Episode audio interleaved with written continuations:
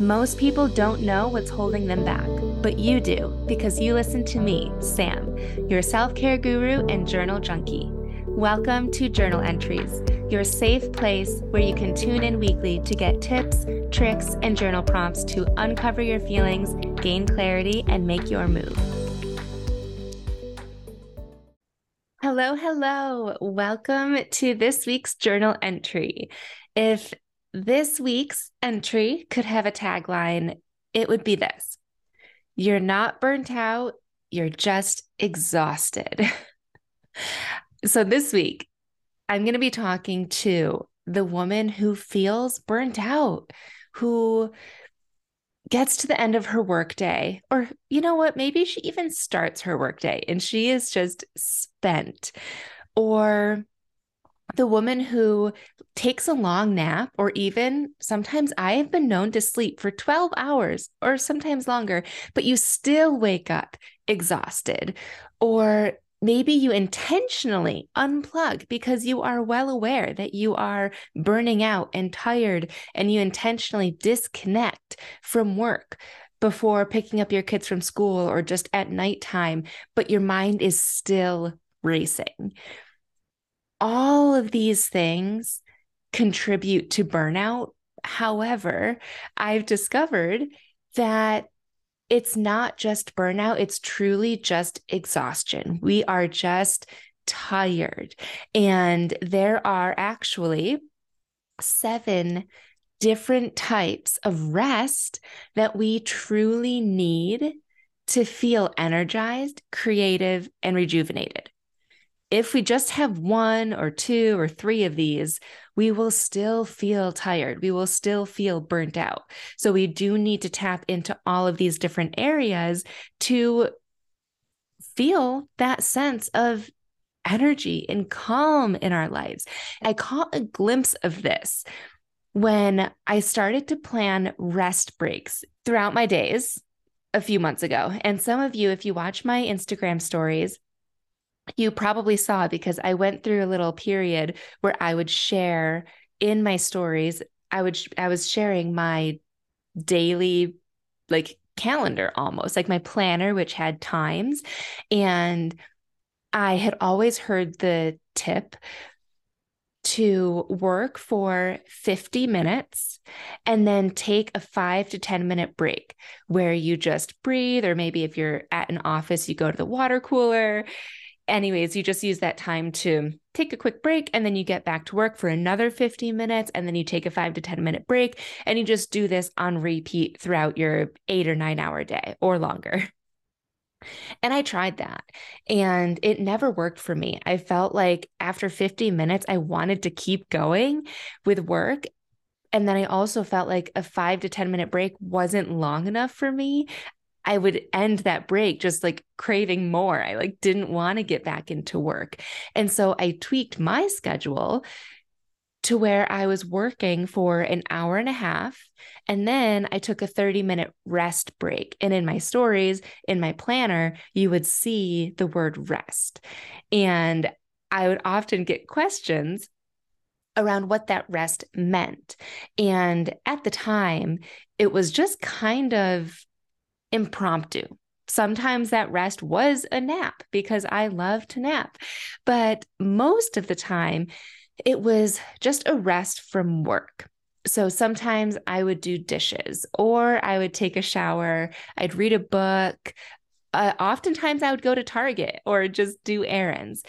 And just by incorporating those rests throughout my day, I felt so energized. And I was actually napping less than when I was working all day. And then I would take like a two hour nap right before picking up my son from daycare because I was so exhausted. So by taking these little rests throughout my day, I was working more intentionally, I was getting more done, and I just felt so good until dot dot dot until one week ago I was taking a rest. And what I decided to do during that break was watch a reality TV show that I usually watch at night.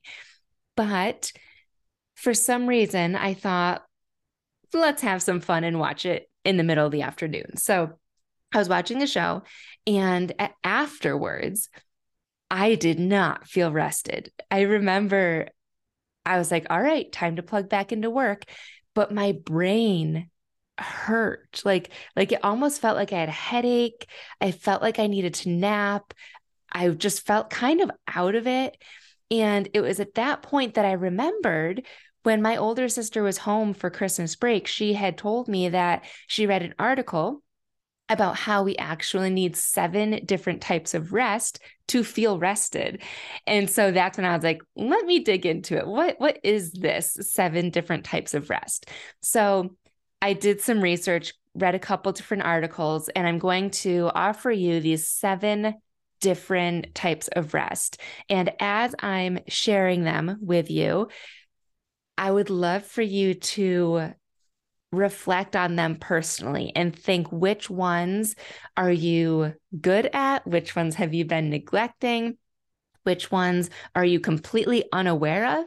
Because just a couple tweaks, I believe, can make a huge difference in how you feel and how you move about your day. So, the first form of rest is physical rest, and there's passive and active rest. So, passive rest is actually sleeping or napping. And active rest is like stretching, yoga, m- some sort of movement like that. So, physical rest. Rest number two is mental. So, this is definitely the type of rest that you need if you are forgetful. So, if you're the type of person that goes into a room and you're like, wait, why am I in this room? Or if you lie down at night and your brain like suddenly turns on or won't shut off, you likely need a mental break. And how you achieve this is by taking breaks throughout your day. Another tip I would add to this is doing a brain dump at night. So, right before you go to bed, take out your journal and just brain dump everything, big and small, ideas, comments, whatever's on your brain. Jot it down so it's out of your brain and you'll more likely be able to fall asleep a little bit easier. Rest number three is sensory. So, this is a rest from bright lights, computer screens, but also things like background noises, multiple conversations. And the way that you can achieve this is simply by like closing your eyes for a minute in the middle of the day or intentionally unplugging from electronics at the end of every day or throughout your day as well. So, intentional moments of sensory deprivation. If you've never tried floating, that is a pretty cool experience. That's all about sensory deprivation. You are in a bathtub of salt water, and there's enough salt water so that you're floating, but the room is completely dark. You can choose to not have music on so that there's no sound, or you can choose to have the music on. Um, basically, it, like all of your senses are deprived. So you're just floating. And I, when I've done it, I think I've done it two or three times. I just try and listen to my breath, but it's a really cool experience and definitely a nice break from all of your senses. The fourth type of rest is creative. Now, the the last, let's see, rest four, five, six, and seven switch a little bit in my brain. The way that I think of it is the first three that we've gone over physical, mental, and sensory are rests, meaning things that we need to like take a break from. So, napping um, or taking a break from like your workday for mental, taking a break from sensory things. Creative rest is something that you need to start doing. You need a creative break. And this is where rest starts to become something that we do instead of physically resting from an activity. So we'll start engaging in things that spark creativity. This could be something that you just turn your workspace into more of a place of inspiration by putting pictures up that inspire you or works of art or it could be just going outside wherever you are and just taking in the beauty or breathing in the fresh air. So, allowing yourself to experience things that bring out creativity in you. Five is emotional rest. So, this means having the time and space to freely express your feelings and cut back on people pleasing. Emotional rest requires you to, let's see, either have the person, this is where I was going to go first, have a person that if they were to say, How are you today? you can truthfully say, I'm not okay, and share some hard feelings instead of the blanket, I'm great. How are you? You know, like tap into that emotional, have a person where you can be emotional with them and share that. If you don't have that person, this is where I think journaling is huge. Tap into your emotions through journaling. And the reason why this is great is that no one's going to read it, no one's judging you. You can write and be as petty as you want, as emotional, as dramatic as you want. Express yourself on paper. Get that emotional rest. We need to tap into that. The sixth type of rest is social.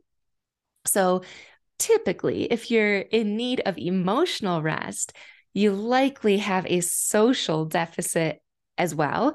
Social rest is when we surround ourselves with people that just feel supportive, that feel like light, that when we interact with them, it just feels good. Pulling yourself away from people that might be draining.